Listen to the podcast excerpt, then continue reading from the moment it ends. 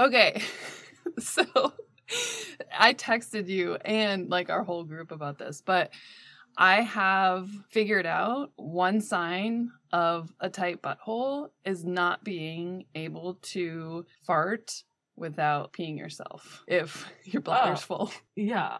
That would be considered a problem. You can't pass gas and you're you're pushing down because your sphincters are so tight and that pressure goes on your bladder, you're gonna pee yourself when you're trying to fart. So I had a teammate in college who had like a major fear of like peeing in front of anyone, like in public restrooms, because every time she'd pee, she'd fart. Interesting.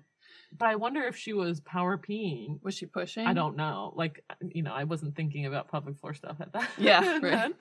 But I think if like that made me think of that. Like maybe she would bear down to push your pee out, and then that would push a fart out. I loved your reel this week about the pee. That was a really good visual. The cup. Oh yeah, yeah. I haven't always realized. Uh, I haven't always realized a lot of pelvic floor things, Mm. but that like when you pee, the stream should be pretty constant. Yeah, versus like be- stopping, starting, or spraying, or dribbling, or yeah. So that was a good visual to for the volume of the pee, but also like the stream of the pee. and Yeah, Trying to get that. What is it? Five to seven seconds? Eight. eight eight to ten seconds. Eight to ten seconds of a constant stream. Because some people are like, well, it takes me a minute to pee, and it's like if it's going, it's like you know going out slowly. Well, that tells us something. Yeah, cool. So that's another sign of a pelvic floor Yeah, issue yeah. is not having a solid stream that you just relax your pelvic floor, it just comes out. You're not pushing it out. Yeah. Hi, and welcome to the Don't Beat Around the Bush podcast. I'm Addie Holzman. And I'm Hayley Kava. We're friends, pelvic floor physical therapists, moms, and occasional hot messes who are here for real, uncensored conversations about all things pelvic health. And because our conversations are uncensored, they're likely not appropriate for little ears. Please remember our disclaimer. Although we both are licensed physical therapists, we are not your physical therapist. Yeah, anyways. and our content is intended for educational and entertainment purposes only. Please consult your own healthcare team for individualized advice, diagnoses, and treatment. We had a we had a listener comment, which by the way we love and we appreciate and we will totally take without any sort of offense because we don't know what we're doing. Very and true. So when we kind of started this podcast, the la- I don't know, eight episodes we've done now, This will be our ninth. ninth. So we've this will be our ninth episode. We honestly, honestly have not had a plan. Kind of We didn't even know how frequently we were going to do it. for any of those previous episodes. And so, any feedback that you have, if you've been listening, um, on how you think you would like to hear things or how you think uh, the layout should be, like we will take all of that feedback because we're just figuring this out as we we go. So one of the tips, one of the comments that someone gave was like, "Hey, could you guys do an episode where?"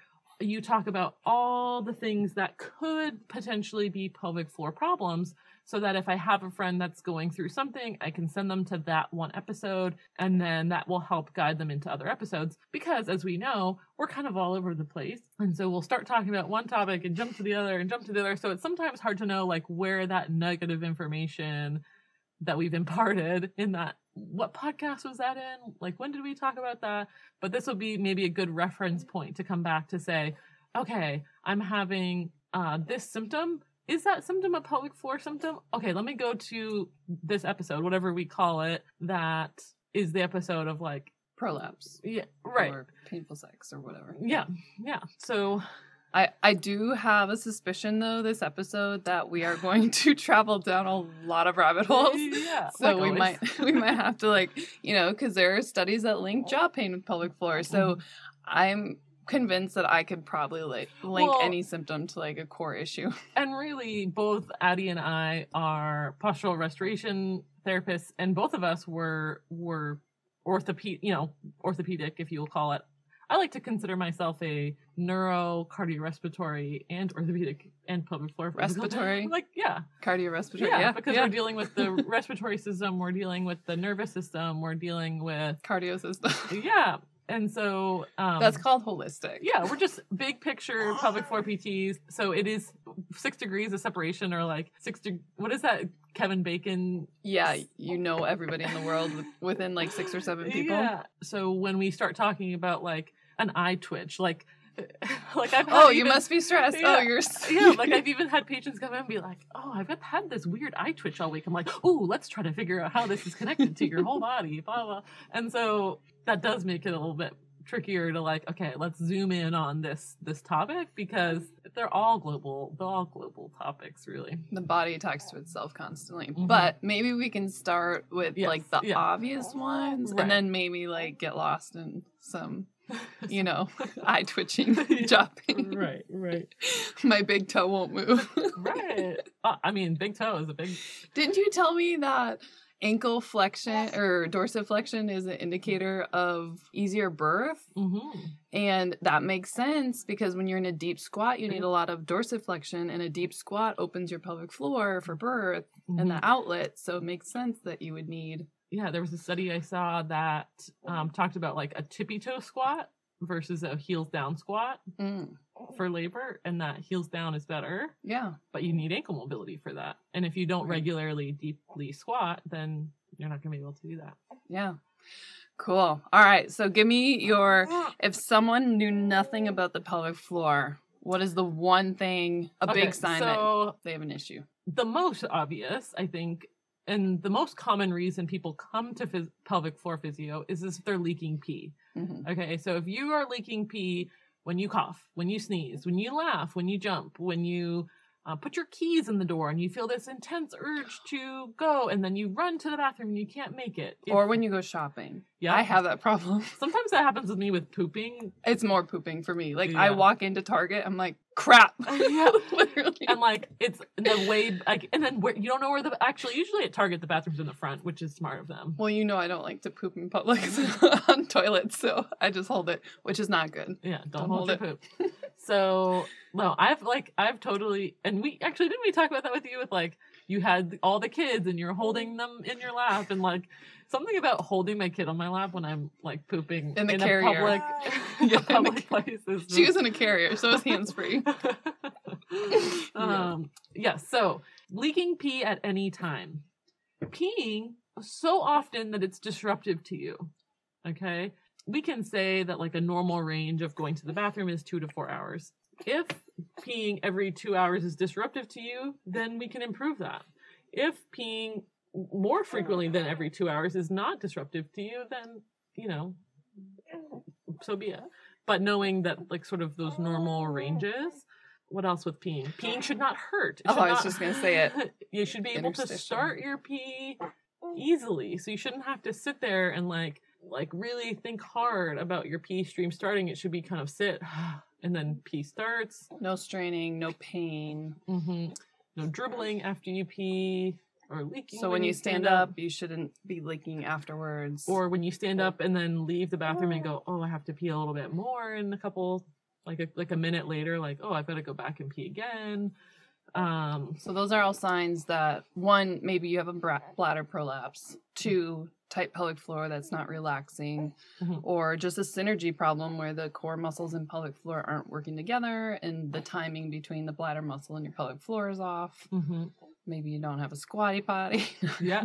What other pooping pooping- problem. So pooping- constipation is so it's so common. You hear people you should Mhm. poop every day. Yeah. You should poop every day. And pooping, especially for women, is so important for detoxing Getting that estrogen out. out. And I mean, you don't feel good if poop is full of your toxins that your body's trying to get rid of.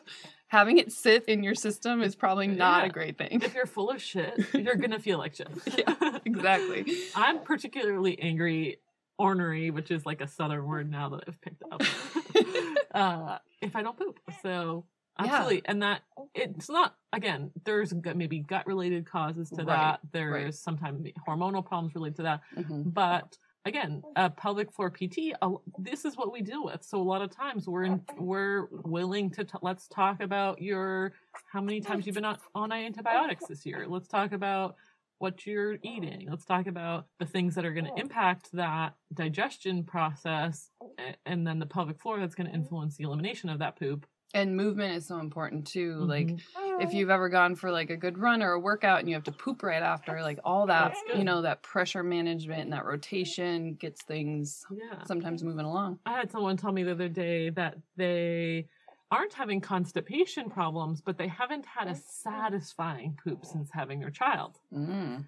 And I think that also does then speak to the pelvic floor of like maybe it's not all getting out, or yeah, maybe those muscles aren't releasing enough to allow that satisfying, sort of clean, it's the complete emptying of the bowels. Um, So another misconception I think is that yeah, I'm pooping every day, but maybe it's really soft or really runny. So the Bristol stool chart, that Mhm. magic number 4 is like a banana poop, right? yeah. And having a bulky poop like that that's not too dry or too hard cleans out your GI system. So Mhm. all those like little ridges in your GI tract, it gets cleaned out with a good poop. So if you're having diarrhea, you Mhm. could still have backed up stool in your yeah, system. um, diarrhea is a big miss. A lot of times missed opportunity because, and a lot of people who have diarrhea go and swing in phases of like severe diarrhea, and then you can't poop for a few days, and then severe diarrhea again, and, and that's constipation. I Mhm. mean, that's a constipation problem, not a not a over pooping too much problem. right. Um, and a lot of times pelvic floor PTs can, PTs can help with that. Yeah. Yep.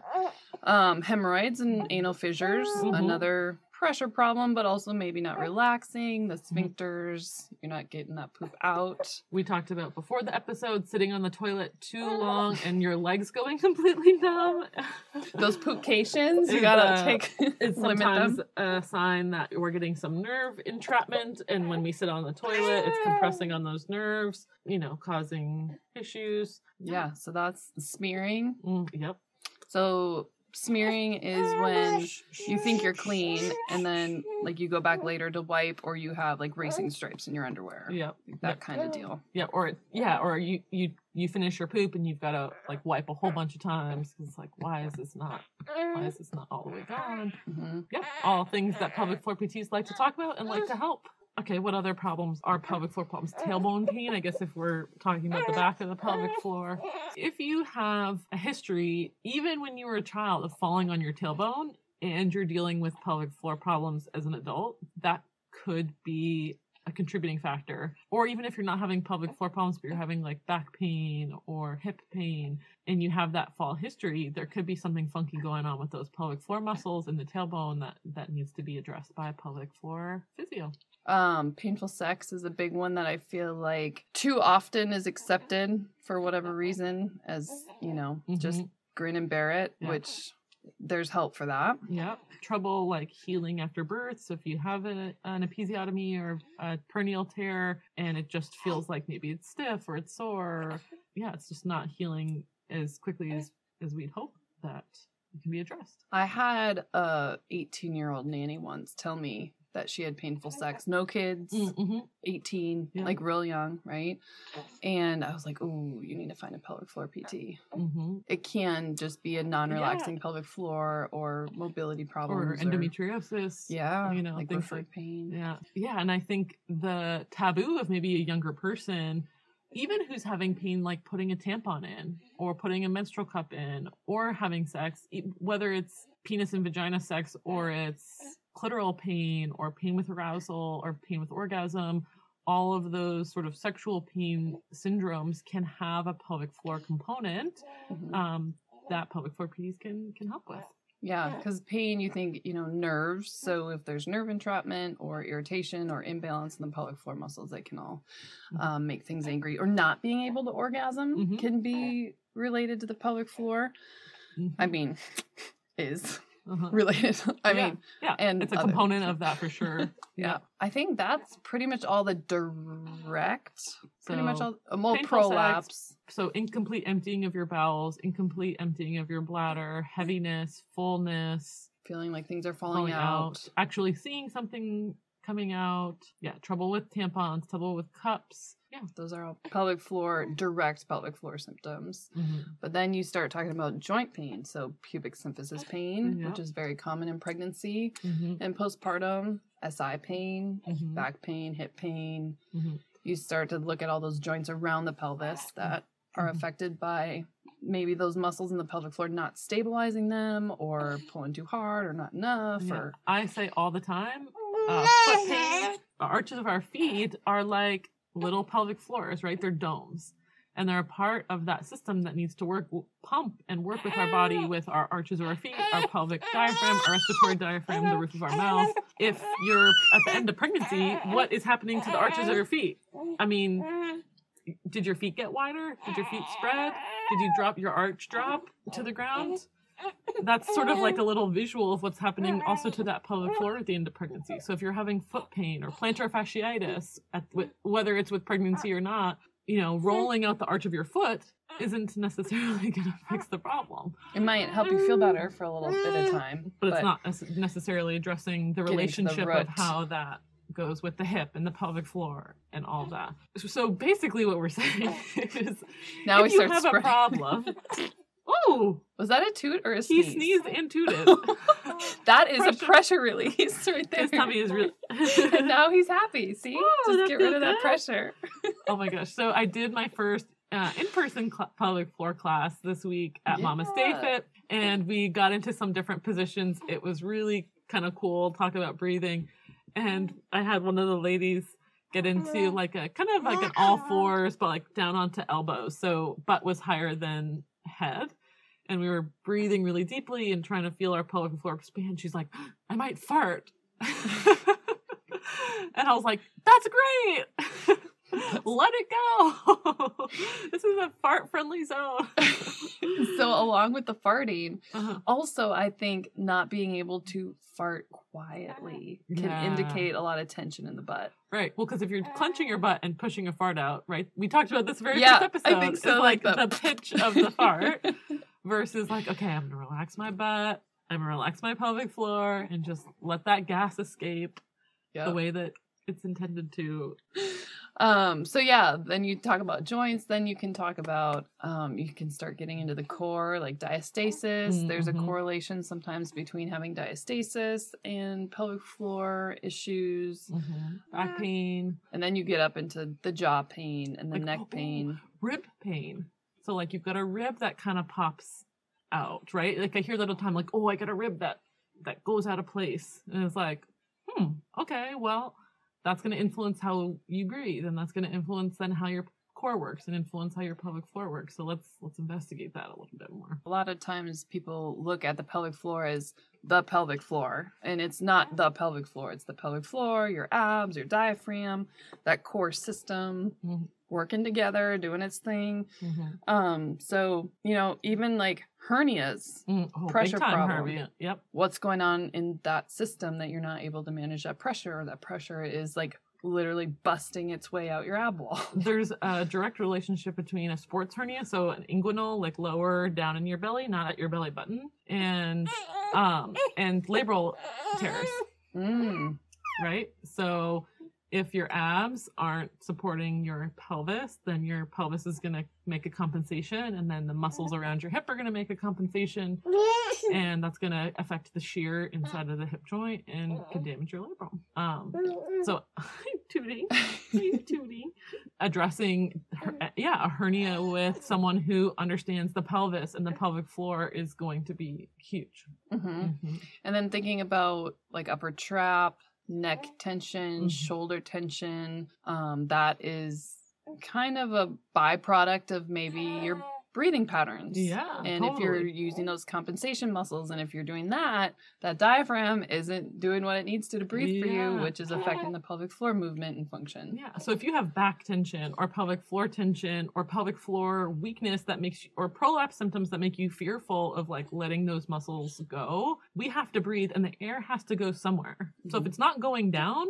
it might be going up into those shoulders, up into that neck, and then we're we're drawing that air up versus versus allowing that breath and that inhale to kind of come all the way down and equalize that that pressure. you know, I think the word pressure management is or intra-abdominal pressure is kind of over overused a little bit because like, well, what does that they say they keep talking about pressure. I don't know what that means.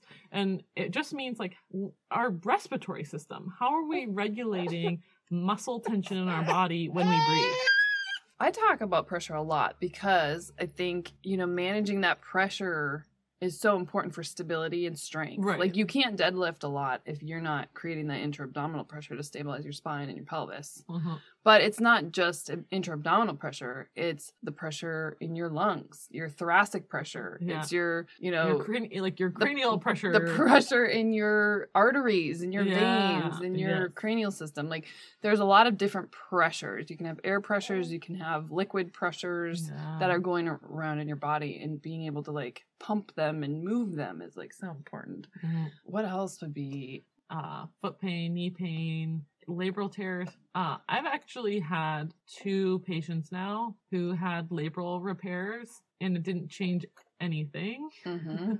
and I would hazard a guess that their pain that they were having was not labral generated, that it was in both cases, I'm pretty sure obturator internus, because as soon as we get that obturator internus to let go, pain goes away. oh that can be some intense pain And so now that that pelvic wall muscle is like not at a 10, now the hip doesn't hurt. And so, yeah, Mhm. there was a labral tear there, and there potentially could have continued to be a labral tear there that was asymptomatic, but it was an unaddressed pelvic floor problem. And I think anytime you're dealing with stuff so close to the pelvis, if you're not seeing a pelvic floor PT who can evaluate those muscles or who's comfortable evaluating those muscles, even if it's externally, then you're missing a big component of why your hip is hurting. hmm And so I would be so bold as to say, like, if you're having hip pain, you probably need to see a pelvic floor PT.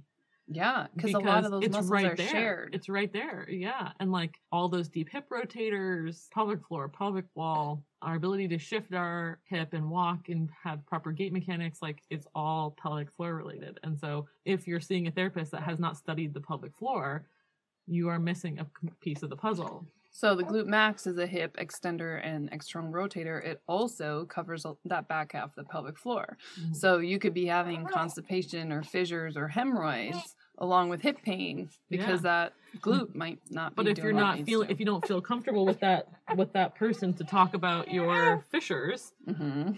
right? Which I think a lot of people maybe wouldn't. That's a, a pertinent part of that history. And so that's where I think pelvic floor PTs are so well positioned is that like we're like, yeah, tell me about your asshole. How do you poop? What's it look like? um, it's it's really important, and, and like the more I get into pelvic floor PT, the more I kick myself for not doing it sooner in my Yeah. career Everyone and being like it. fearful of it Yeah, um, because it's really cool. we literally have done head to toe. uh like upper back pain i think a lot of moms get that like kind of t 10 t like kind of mid mid back pain where it's kind of where the diaphragm right attaches on our on our spine in the back because we will posturally reference especially holding babies and and carrying heavy things is like lock into that diaphragm junction of the spine for stability when I was oh. dealing very acutely with my prolapse, if my thoracic spine was tight or I Oh, felt yeah. tight in that back, my symptoms were the worst. Yeah. And you have, like, if you think about your nervous system, you have your sympathetic chain, like, that runs behind your lungs, like in that posterior mediastinum. So if you're really tight in your back or you're not rotating through that spine, you could be. Is that gas? yeah. He's like, he just needs to get some pressure up. relieve that pressure then you know you might be stuck in that extension pattern where like your pelvic floor is going to be unbalanced front to back left to right whatever it's all connected stress can make your pelvic floor mad because of your breathing patterns and because of how you're like tensioning your body when we're under stress clenching your jaw sleep apnea bedwetting at night. That's a big one. Mhm. um waking up all the time waking up all the time to go pee at night. There are so many things. And i think if you were an adult who's listening to this podcast and you're having issues related directly or indirectly or to anything that makes you even slightly uncomfortable to talk to maybe like a healthcare provider about. At the end of the day, like if you're having issues, then a pelvic floor PT is probably your best bet because that's what we we love and we I think we're well positioned to treat females with issues whether or not those issues are related to childbirth but related to addressing the whole body as a system. Right. Mhm. And males definitely have pelvic floor issues too. And there are PTs that specialize in males. There's some differences, you know, female, male as far as treatment. But, Mhm. and I do think that pelvic PTs tend to be pretty good team players as far as like, like one of my clients is seeing cranial sacral this week because I think she has like a history of GI stuff and like visceral stuff. And I'm like, uh, we need to like get that worked out so we can get your core Yeah. working like, together. And really, I mean, as physical therapists, we are we have direct access in in some form or another in all, the 50 states. Yeah. And so we we are trained to be a first point of contact and to identify if something is a red flag or not and when to refer and that and and when to know when something is within our scope and when something is outside of our scope. And I think in general we are pretty confident and pretty comfortable saying uh, yeah, I think we need to consult with with GI on this, or um, let's see how this goes, and then we'll, if we're not seeing any changes, okay, this is who we need to see, and kind of connecting that that network of healthcare providers who are also on the same page as the as the pelvic floor PT, so that the patient feels comfortable going to that provider, knowing that they're going to get a level of care that is acceptable.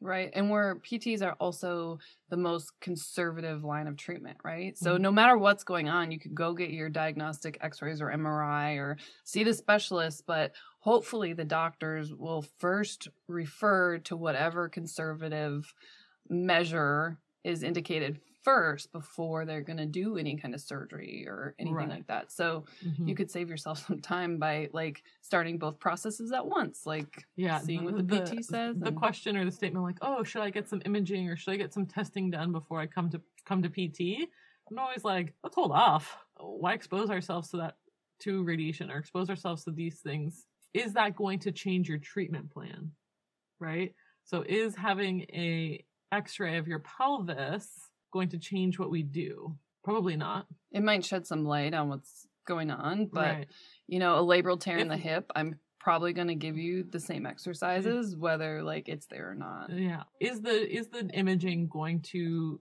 directly lead to some sort of medical treatment? Is that going to directly lead to an injection, directly lead to a surgery, directly lead to a certain prescription of medication? If so, okay. Like hmm if not, then then why expose your say yeah, if it's your pelvis, why expose all of your pelvic organs to radiation? Yeah. And everyone's different, every story is different, every every person has different resources at hand depending where they live or financially or whatever. Mhm. And we're obviously biased. Right. so Right. No, and sometimes we do need that.